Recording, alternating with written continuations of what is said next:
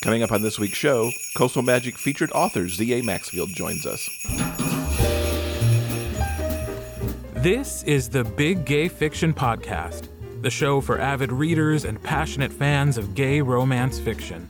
Each week, we bring you exclusive author interviews, book recommendations, and explore the latest in gay pop culture. Welcome to episode 220 of the Big Gay Fiction Podcast. I'm Will from willknaus.com, and with me, as always, is my co host and husband, Mr. Jeff Adams. Hi, everybody. This episode of the show is brought to you in part by our remarkable community on Patreon. We'll have more information on how you can join them at the end of the show, along with a sneak peek of what we have coming up for you next week. Awesome. Welcome back, everybody. Happy holidays. This week has uh, like all the holidays in it. Hanukkah is is starting. Christmas is this week. Kwanzaa would be this week. Happy holidays, everybody, no matter how you're celebrating. We hope you have an excellent week and get some good books in there, too. Now it's time for Romance Revisited, our look at some of the gay romances that have recently been re released. Remember, if you haven't read it yet, then it is new to you. And as we did last week, we're going to focus on holiday stories. What have you got for us? First up, we have The Best by Tinnean. Ransom Burke has instituted a firm policy of no work fraternization. Then comes the day the very appealing Parrish Rutledge comes to work for him. Parrish is immediately attracted to his new boss, but he knows, due to the company policy, it can't go anywhere. In the aftermath of the office Christmas party, things change between them, and Parrish is given a choice keep his job and know he can never again see Ransom as anything other than his boss, or quit and become his lover. lover. Parrish's choice will either lead to a Christmas day where he once again will be alone, or the best present ever will be underneath his tree. I'm going to say that the best present ever is going to be under his tree. Next up, we have His Needs by Christy Bethke. When State Trooper Travis Kinslow was injured right before Thanksgiving, the only positive is that for once he won't be working during the holidays. As an ER nurse, Noah is a caretaker by nature. When his brother's best friend is hurt, he's happy to help Travis while he heals. He's only ever allowed himself to think of Travis as the next best thing to an older brother. But by the light of the Christmas tree, Noah finally sees Travis's true feelings, and in that moment, everything changes. That one also sounds oh so sweet. You found some good stuff this week, I have to say. And last, we're going to talk about Analog to Digital by Posy Roberts. Ethan has been telling lies. He says he's happy with the way things are, but he longs for a deeper commitment with Toby. So, spending Christmas Eve at his sister's wedding is the last thing on his wish list. At the ceremony, he sees everything he's dreamed of. It makes him ache for even more, but he knows Toby is allergic to marriage. If he keeps living the status quo, he'll be lying to the man he loves. But if he admits he wants it all, he risks losing Toby entirely. He needs a Christmas miracle. Well, there are some super sweet titles for you on this holiday week. If you'd like to browse this week's complete list of re release titles, head on over to the show notes page for episode 220 at biggayfictionpodcast.com. The new adult hockey romance, Rivals, by Jeff Adams, is now available in audiobook as performed by Derek McLean. Mitchell Turner and Alex Goodman squared off on the ice throughout high school. Their rivalry was tough on Mitchell because he harbored a huge crush on Alex. With high school and college behind them, they meet unexpectedly on Thanksgiving Day, once again on the ice. Mitchell is thrilled to see his one time adversary all grown up. With their rivalry in the past, could this be the start of something magical for the holidays and beyond? written by Jeff Adams and performed by Derek McLean, Rivals is available at Amazon.com, Audible, and iTunes. Also available in ebook. Get your copy today. So, before we get into the books this week, uh, I went to the movies yesterday and I actually went solo. I went to see that movie musical that just came out this past weekend with Cats. And I did not make Will come on this adventure because Cats really is not his thing. And I could say for sure that if you're not already a fan of this musical, you're not going to like it after seeing this movie. But as a fan of the show for many years, I could say that I truly adored this translation onto the big screen. The CGI cats that we've all seen in the trailers have been working really well for me. Some really good acting choices here, too. I really enjoyed Judi Dench as Old Deuteronomy, kind of the, the head of the cats who is going to make this choice on who gets to go up to kitty heaven, which is really what this entire movie's about. A bunch of cats who are looking to get their next set of lives and go up to the Heaviside layer, aka kitty heaven. Judi was quite uh, regal as one might imagine, and I totally bought into her performance. They've also done a nice job in this in the movie version of kind of extrapolating on the story a little bit more. You kind of understand why the cats are all vying to get up to kitty heaven. They've also given the movie more of a bad guy in this case. There's a cat called Macavity who, in the stage production, kidnaps old Deuteronomy partway through the show. In this case, he's kidnapping a lot of cats because he wants to go to kitty heaven, and if he can't go, then no one goes. So having a, a, better villain certainly makes that go better. There's also the cutest little love story between Mr. Mistoffelees and Victoria that manifests itself really nicely on the big screen in a way that it doesn't in the stage show. I have to say Taylor Swift was better than I anticipated her to be in, in her role helping out bad guy Macavity. Idris Elba was off the charts. He chews up a lot of scenery as bad guy Macavity, but he was also really good. And of course, give Jennifer Hudson the belty song of the entire movie, and she totally knocks that out of the park. Uh, a couple things did miss the mark for me. There's a new song in the show called Beautiful Ghosts, written by Andrew Lloyd Webber and Taylor Swift, and it just didn't quite click for me. It didn't seem to fit into the show. And it's very hit or miss, I think, with Andrew Lloyd Webber's Oscar bait. What he wrote for Evita actually worked its way into the stage show eventually, and but what he wrote for Phantom of the Opera uh, kind of left itself on the cutting room floor of that movie. Also, Jason Derulo as Rum Tum Tugger didn't quite have the swagger that that cat is supposed to have, in my view and also kind of left me a little scratching my head why he was playing that on the big screen. Your mileage with cats may certainly vary. I thoroughly adored it. Now, as we start to close out the holiday season, one other Christmas themed movie you might want to consider watching is Let It Snow. It's a Netflix exclusive, and this movie is based on the YA book by John Green, Lauren Myracle, and Maureen Johnson.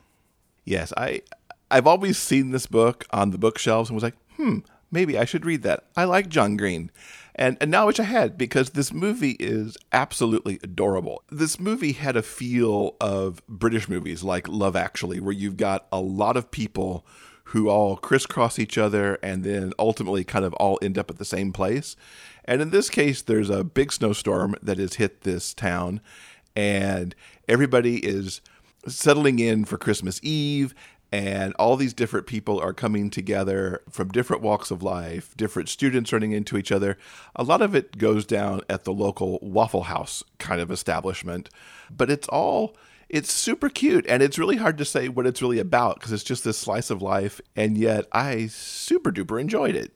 One thing I was struck by as I was watching the movie is is that when it comes to my uh, YA flavored teen cinematic romps, I am much more of a Disney Channel kind of a guy. So I'm used to like bright pops of color and sort of like saccharine situations, which isn't a, a diss to Disney Channel movies. I love them to pieces. So that was a little bit what I was expecting with Let It Snow, and that wasn't really what I got. I think it wasn't necessarily gritty because there are some sort of like ridiculous situations that our characters find themselves in, but I think it was a little bit more realistic. Some of the characters are dealing with some difficult sort of melancholy over the holidays, so it was really unexpected and I liked it a lot. Yeah. But speaking of Disney Channel, one of the lead guys in it is Mitchell Hope, who was the king in all three Descendants movies. So we did get to see his kind of gritty, more real side because he was not kingly in this movie at all.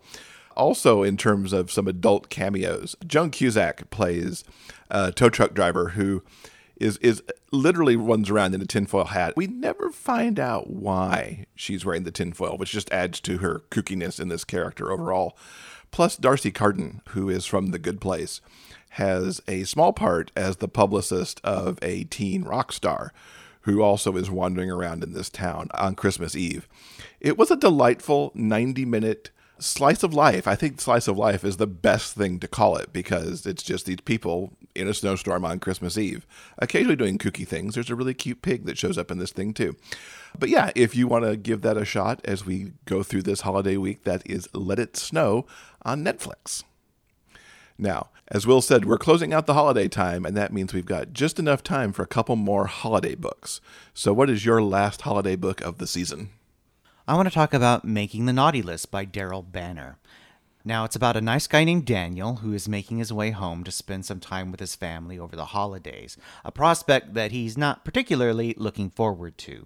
When his car gets a flat tire, he is effectively um, stranded in the middle of nowhere because he has no idea how to change said flat tire. Luckily, a sinfully sexy biker named Cass comes to his rescue, and as he puts on Daniel's spare, they chat about a lot of different things, including what would Daniel do if he had three Christmas wishes. When the tire is fixed, Daniel continues on his journey with the hopes that things might be better this year and when Daniel arrives and finds that his family is as loud and as overbearing as ever, they steamroll over anything he says or does. His thoughts and feelings are irrelevant. And after a particularly difficult family dinner, Cass magically appears on his family's doorstep. The stranger is he's cocky and flirtatious and sexy as hell, and he's going to make Daniel's first wish come true. He will be the perfect hot holiday boyfriend. Now, Daniel is reticent at first, but after an amazing blowjob from Cass, he decides that the whole fake boyfriend thing might not be so bad after all. Um, Cass is a hit with everybody, and Daniel's Christmas is shaping up to be pretty spectacular, especially when they must share the tight quarters of Daniel's childhood bedroom. Um, blowjobs aren't the only thing that Cass knows how to do really well. When asked who he really is, Cass admits to being a wintertime spirit sent from the North Pole to make all of Daniel's holiday dreams come true. Daniel thinks Cass is being funny because, you know, he's joking, right? Well, of course. When the sun rises on the day of Christmas Eve, the Texas landscape outside Daniel's window is covered with freshly fallen snow. A perfect white Christmas. Daniel's second wish. After a day in the snow, the Christmas magic seems to have affected everybody, and the usual family squabbles are kind of at a, a blissful lull. And later that night, Daniel and Cass sneak out to go to a neighborhood playground that used to be decorated for the holidays. They arrive to find it bare, but in Cass's presence, the playground is soon sparkling with holiday magic. They go home and they bake cookies for Santa before Daniel decides on his final wish Cass, not just for the weekend, but for always. When Daniel awakens on Christmas morning, Cass is gone, and Daniel's family don't remember any of the events of the past few days, because it seems that holiday magic has a sell by date. Though the spirit of the season does allow Daniel to honestly mend some fences with his family members. On his drive home, Daniel gets another flat tire. But since the events of the last couple of days have ceased to exist, he gets a tire for the first time.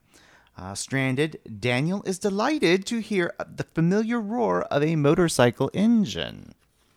It's Cass. He has gotten his final Christmas wish. The man of his dreams has come to his rescue for the second or first time. Uh, they introduce themselves, and Daniel suggests that they leave his old clunker on the side of the road and grab dinner together.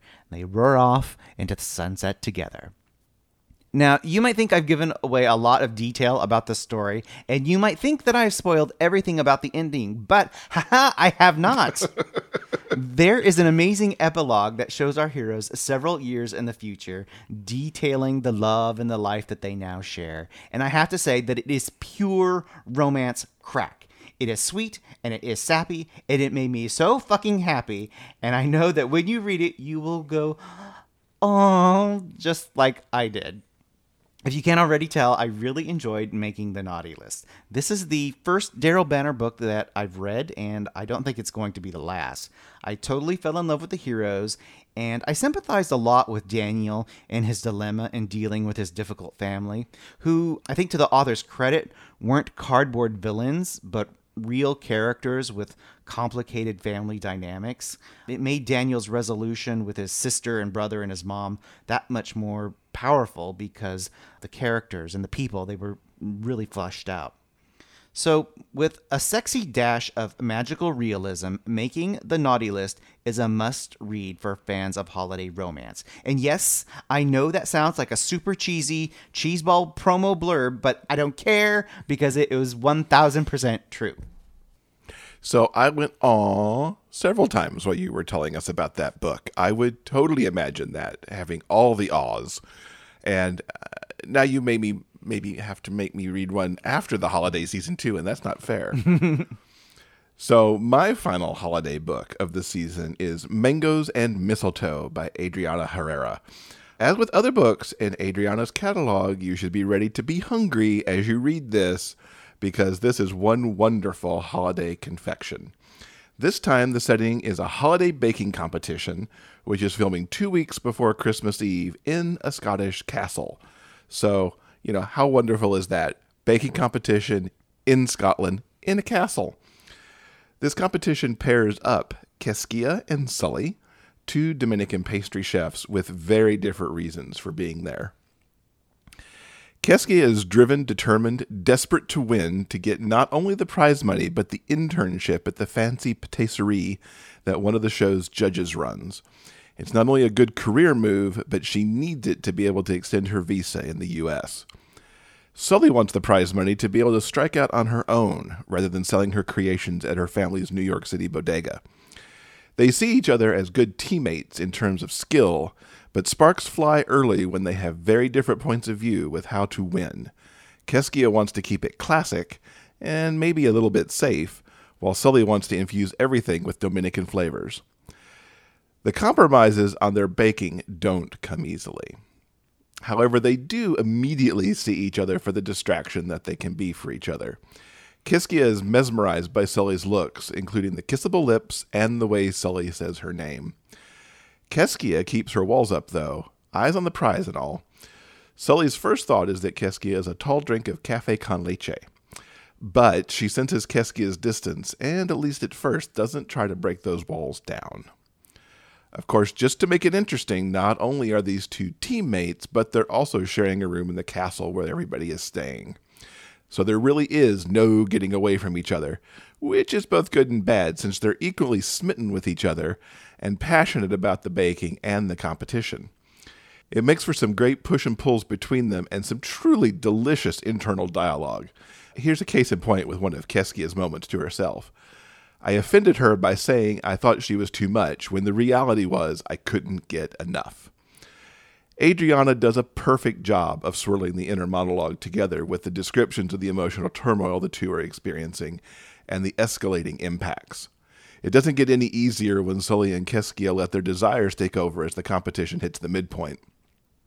If anything, it makes moving forward all the more difficult as each sees that they can't really have the other. Even as they are working better in the kitchen, Kiskeya bristles because she's worked so hard to keep her heritage and feelings in the background.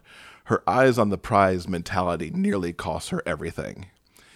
The HEA, of course, is a delight, and I have to say that Adriana, of course, stressed me out a little bit as we headed into the final segment of the book, because the HEA didn't quite fall in the place I expected it to. That, of course, made everything all the sweeter to see how these two women found their way to each other.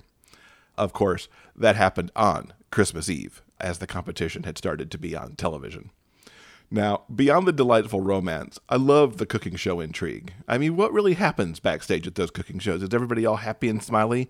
In this case, no. There is a fair bit of potential sabotage going on, which just added a nice little wrinkle to the whole story. Adriana whipped up some fun here, not to mention some mouth watering recipes. There really, really, really should be a companion cookbook to this. The four teams that start the competition were well drawn up front and proved to be great characters for Kiskeya and Sully to interact with. The Beccas, who are two women named Rebecca, each spelled differently, were deceitful all along and super fun villains. And Adriana, if you're listening, I'd love to see Alex and Derek's story as well. They clearly found a little something something between each other during the competition. So perhaps we get that story next holiday season, hint hint. Mangoes and Mistletoe was the perfect capping to a year of amazing Adriana Herrera reading, and I look forward to what comes next from her. Now, if you're interested in learning more about the books or anything else that we've talked about in this week's show, all you have to do is go to where? Oh, yeah, you guessed it. It's the show notes page for episode 220 at biggayfictionpodcast.com. Did you know that podcasts love to get reviews too? Taking a moment to leave a review about the Big Gay Fiction podcast helps us with the show's visibility online. Please take a moment to visit iTunes and leave a review. Your comments help other readers of gay romance discover this show.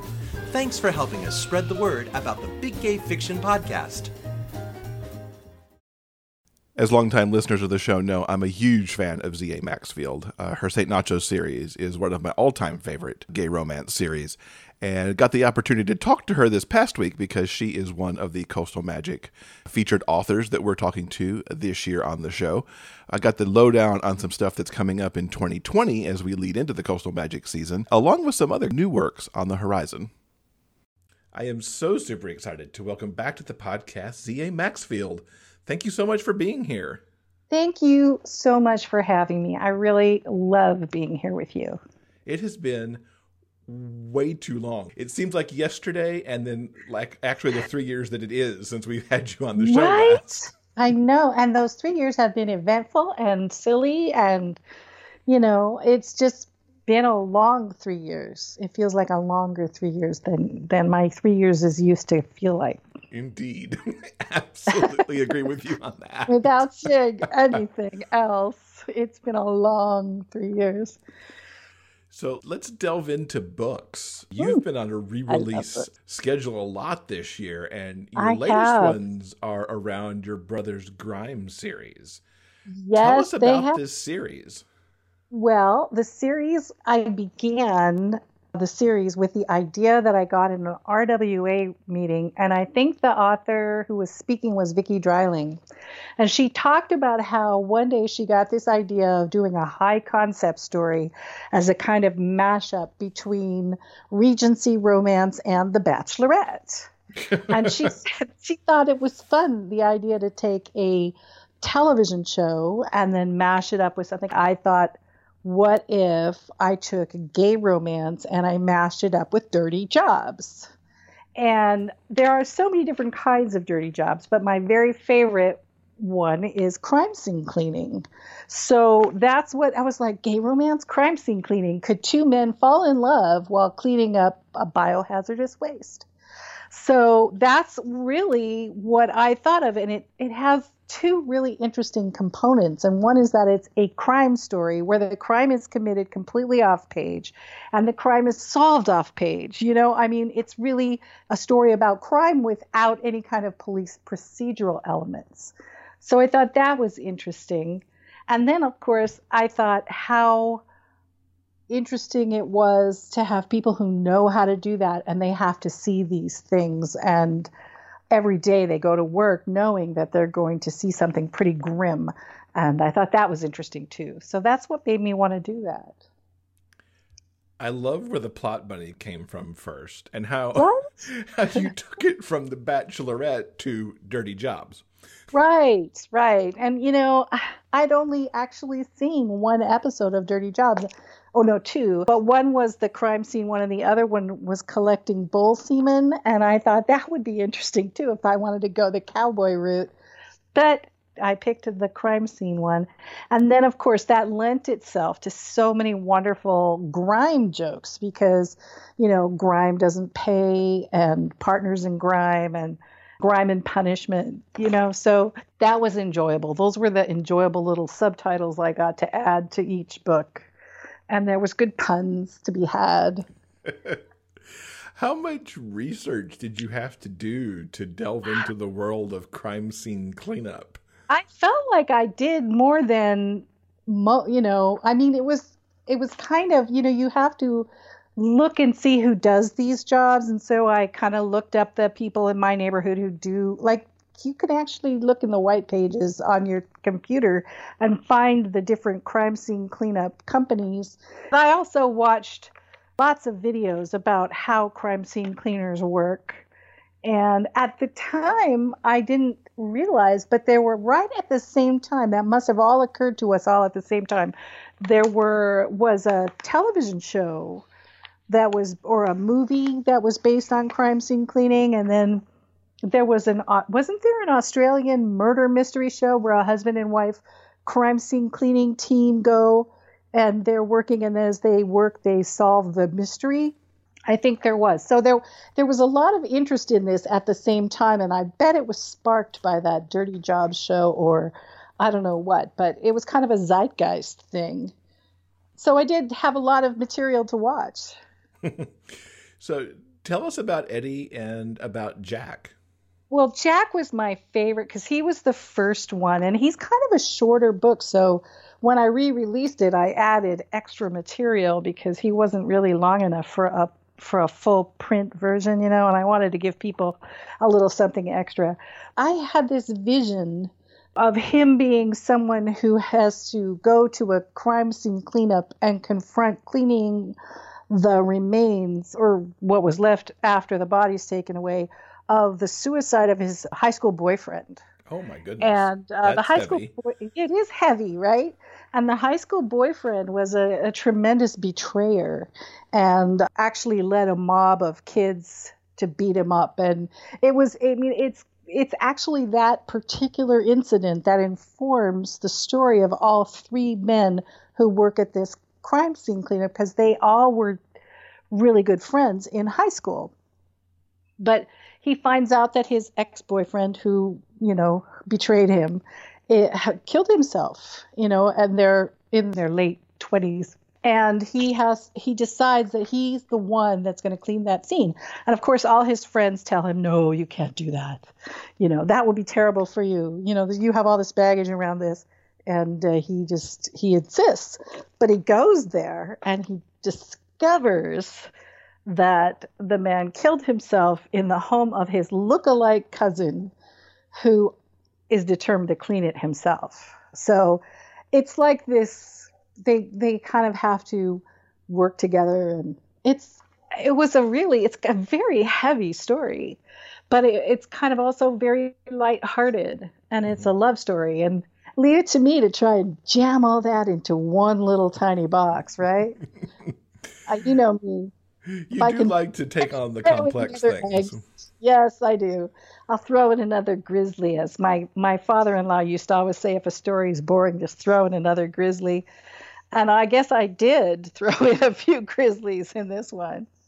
But I I loved the story because it's really about facing this ancient betrayal and learning to find love. And of course, he has to, you know, he falls in love with a guy who looks just like the guy who betrayed him. The thing is, is I was sitting in that Romance Writers of America meeting, and the entire trilogy came to me like Venus on the half shell, fully formed in my head. I knew exactly what it was going to be about.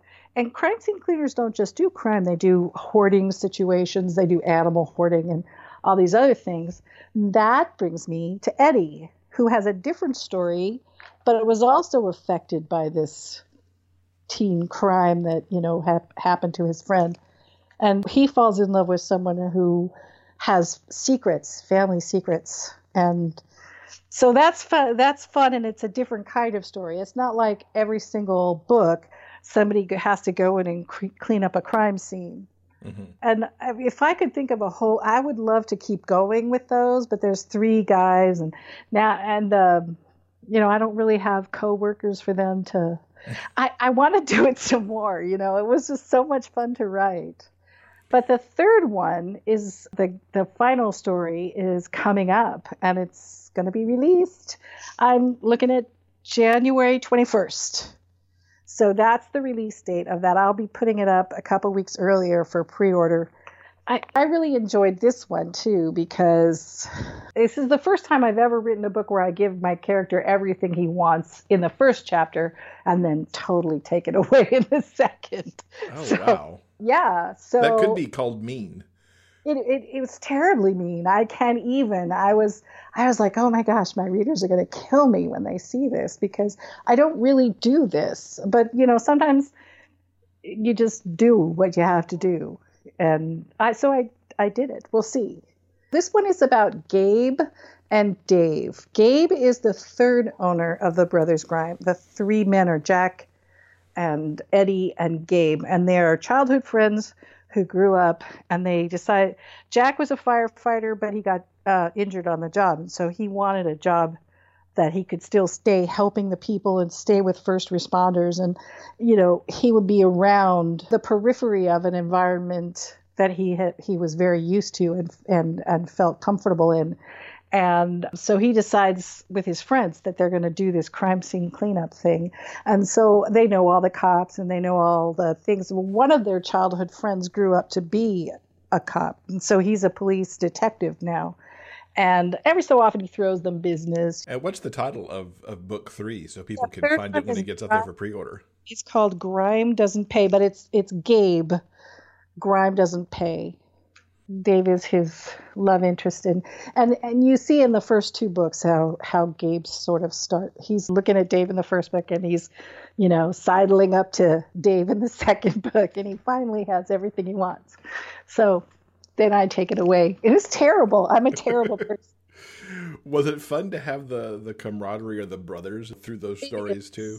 It really is. It's very fun, and you know, you establish. I had to because it's been so long since I'd written those two first two books. I had to read through everything and create a new story bible, and it was fun, you know. So I could give the characters their actual their characteristics, and it was fun. It was it's fun. I really would like to write a band of brothers kind of story now because that was that was fun to do. Take each guy and give him his own book, you know. Mm-hmm. Go to another RWA meeting, get a new plot bunny. That's it. A new plot bunny. it's funny how it how long it took me to finally get to this. And then and then the nerves hit. You know, I thought, well, gosh, it's been so long and people have this expectation and what if I don't meet it? So so but then I thought, what the heck? I'm just going to do do my best and like I've done with every other book I've ever written, you just do your best and it's like underwear. You run it up the flagpole and see who salutes, you know. it's bad. It's bad, but that's the drama of being a writer. You just have to fling it out there. Another of your re-releases that has j- just come out is one of your classics, Home the Hard Way. Right. Well, you know, it's funny because I don't think of that one as a classic, but it is, I think, one of the best books I've ever written. And it was really, lo- you know, it was long and it was involved and it's kind of a little gothic. You know, it's it's a it's guy goes back to his hometown and there's secrets and there's a dark kind of it's very atmospheric and I really enjoyed writing that. What's interesting about that one is that it I was doing this balancing act between what I really wanted to write was a mystery and I think what my fans really expect from me is a romance. And so I I had this weird balancing act between creating a mystery and yet still imbuing it with romantic elements.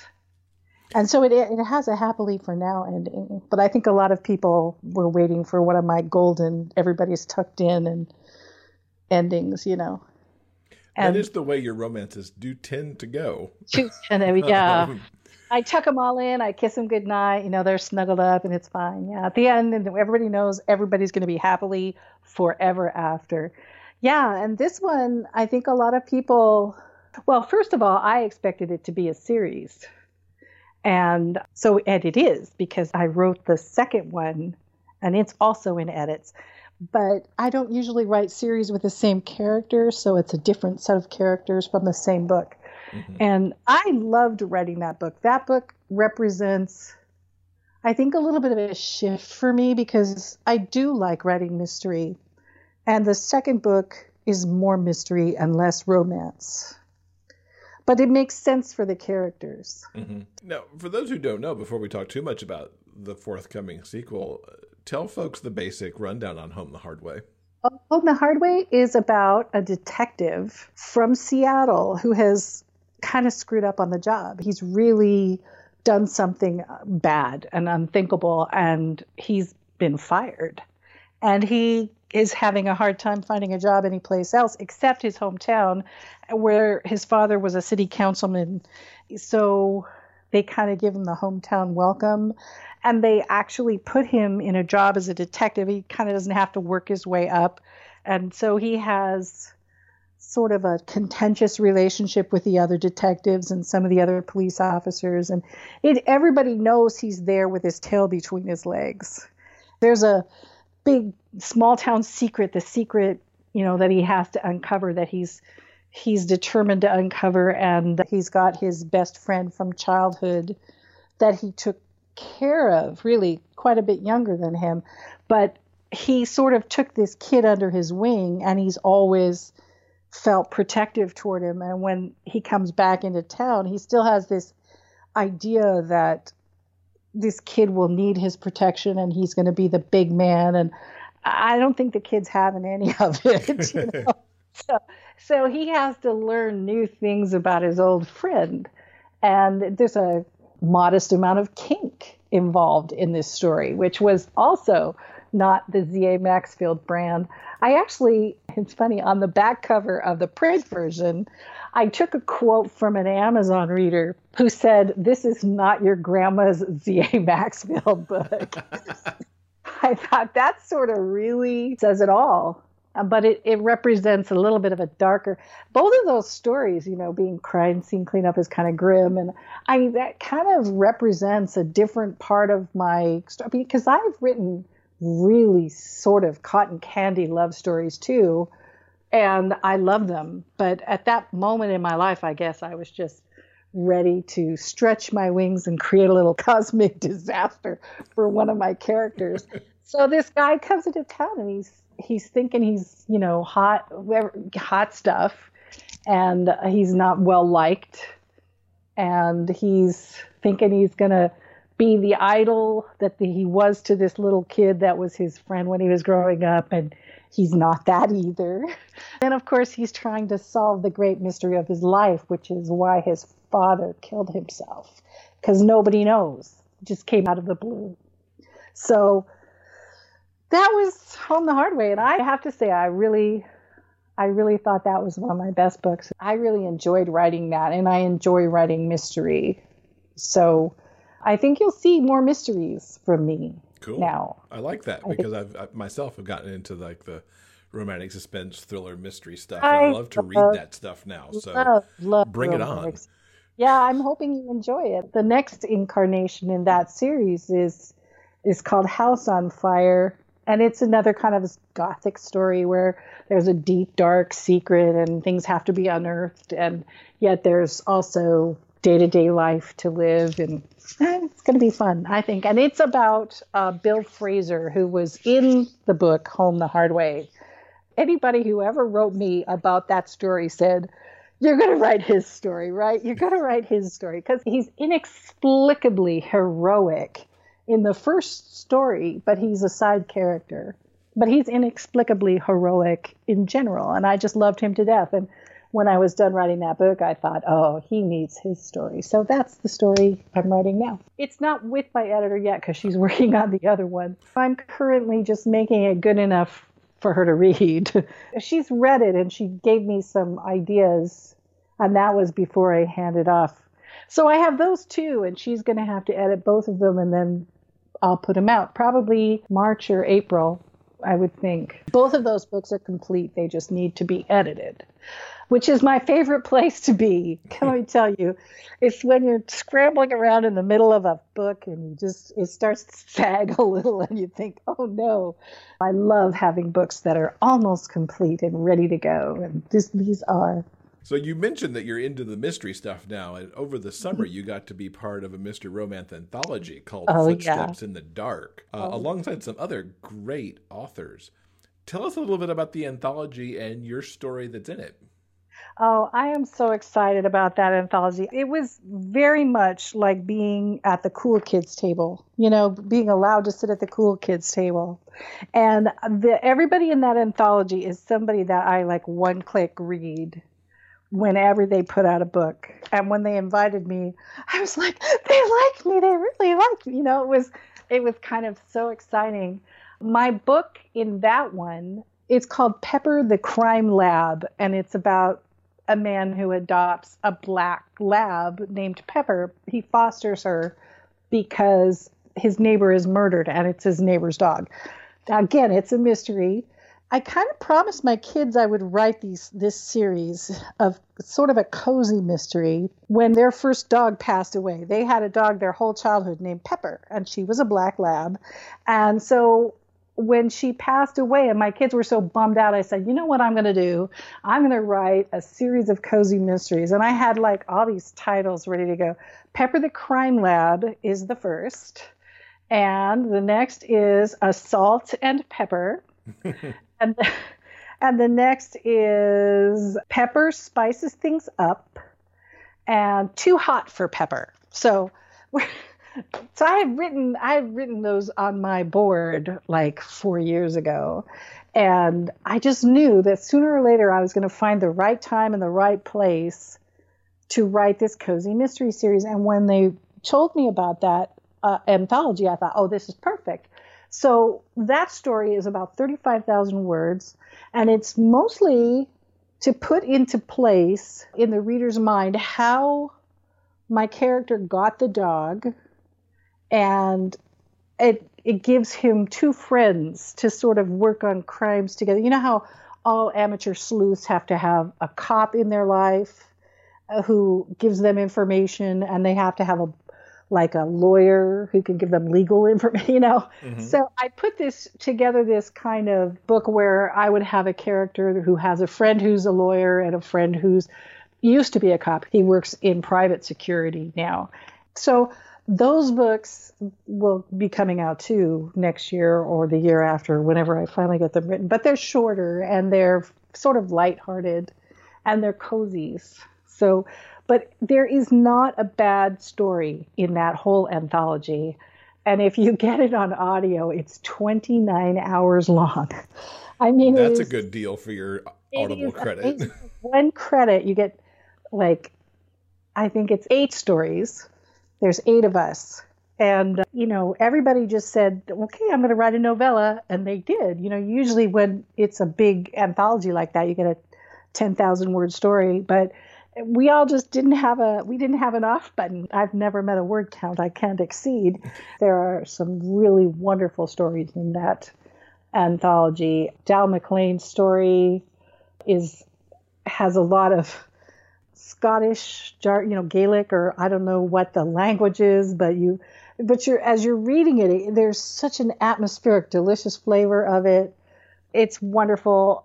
LB Gregg's got one that's sort of a kind of a gamer story. LB Gregg, S.C. Wynn, C.S. Poe, Meg Perry, Dal Maclean, me, and one other person, and Nicole Kimberling, of course. I adore her. I really loved her story too. It's funny that three of us came up with chef characters, and she was one of them, and hers was so delicious. It was a really good story. And the voices are Joel Leslie and Kale Williams. It's wonderful. It's it's amazing. It's all good. There isn't a bad story in the bunch. And I wish I could do something so fun like that every year because that was, it was really a labor of love. And it seemed like everybody was championing everyone else's work. We have managed to talk about a lot of stuff that's actually coming in 2020 between yes. the new Grime book and the Home the Hard Way sequel and more of, of Pepper the Crime Lab. That's correct. Um, yeah. Anything else you can tease us about what's coming next year? Do you know, I honestly, I found that I want to write more mystery, but I, I want to write in other genres. And just the other day, I was talking to Ellie Franks, mm-hmm. And we were chitty chatting, and she said, You know, I, I want to write a Gothic book. And I thought, so do I. And I dragged something out of my works in progress. You know, that folder of things that sort of stares at you Oh, yeah. while you're at your computer and they all throb and they say, Why aren't you working on me? Well, I actually started a Gothic story, legitimately Gothic, about it was it's it's actually a retelling of Gawain and the Green Knight. And I really I want to tell that story. So that's going to be my gothic phase. Am I going to have a gothic phase? Yes, I'm going to have a gothic phase where I really wanted to write something with, you know, castles with doors that you shouldn't open, you know, and creepy stuff and some supernatural stuff and so this this is definitely it's a contemporary retelling of the story of Gawain and the Green Knight. Oh, that's exciting. Is that weird? That is like such a weird thing. But I really want to do it and I think it's going to be a holiday story. So you'll probably won't see it till October or so.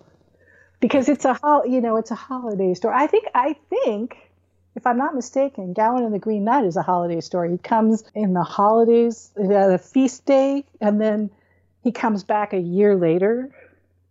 So that's my story. I am looking Wait, forward to I'm that. just teasing that because it, I haven't gotten so far into it. It's actually it features a florist who has to deliver a, a bunch of anthuriums and poinsettias to a holiday party way up in the mountains, like off the Angeles Crest Highway, you know, and it's a big spooky house that he has to deliver these flowers to.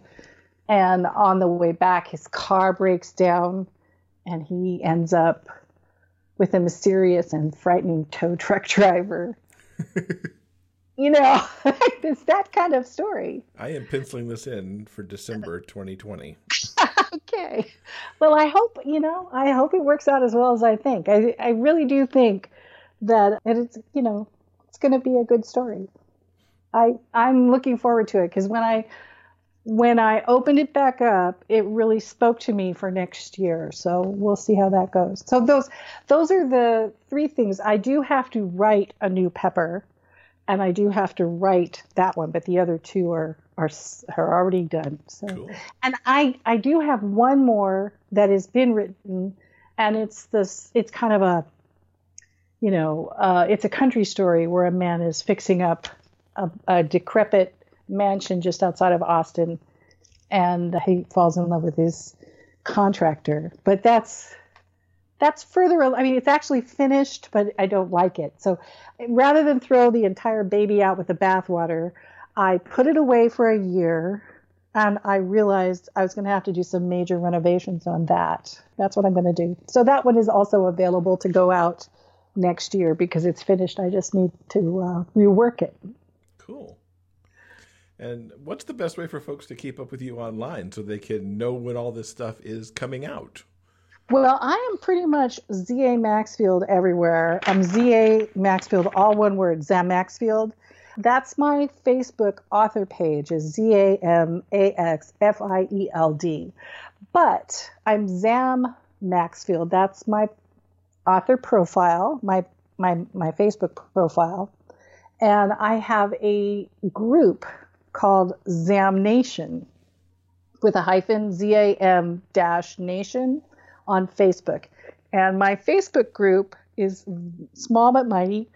We have some fun, and I hope everybody joins it because I want everybody to join it, and then they can become my Zambassadors, which is another thing. But I think those are the ways. And I'm I'm ZA Maxfield on Twitter. I'm ZA Maxfield on Pinterest. I mean, I'm ZA Maxfield everywhere. So pretty much. And my website is www.zamaxfield.com.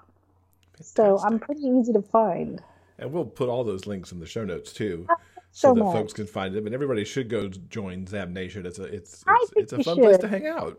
It is, and I try to really, I try to give value. I try to, I've got to put out my Hump Day hotties, you know, or or get out my Thirst Trap Thursday boys, you know, show good pictures, and then I always share books that are free on Fridays, And so I really try and keep in touch and, and provide people with links of things to read that maybe won't cost them very much on Fridays. So they have a good weekend reads. That's why I enjoy having a group anyway, it's because I like to drop in and hang out and do stuff. ZA, thank you so much for hanging Thank out. you. It's been so good talking to you after so long. Thank you so much for having me. And I feel, you know, being able to share all this is just awesome for me. Thank you very much. This week's interview transcript is brought to you by our community on Patreon. If you'd like to read the author interview for yourself, simply head on over to the show notes page for this episode at biggayfictionpodcast.com.